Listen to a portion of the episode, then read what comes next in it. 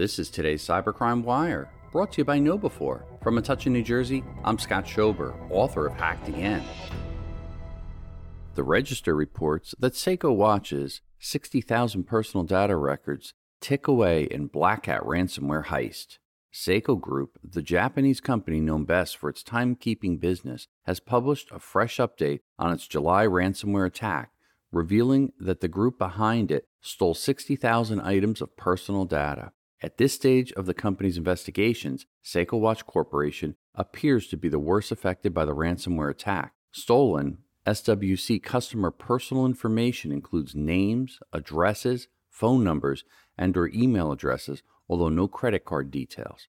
Details of the job applicants and staff of SWC, both current and former employees, are believed to be involved as well. And some contact information for counterparties in business transactions is also affected with criminals now holding sensitive data belonging to customers, employees, and job applicants, they can target these victims with realistic phishing scams to try to ensnare them further, which means other organizations may get caught up in the aftermath of this incident.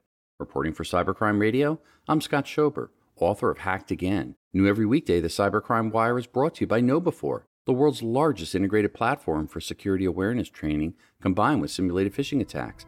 Visit knowbe4.com to learn more. For more breaking news, visit cybercrimewire.com.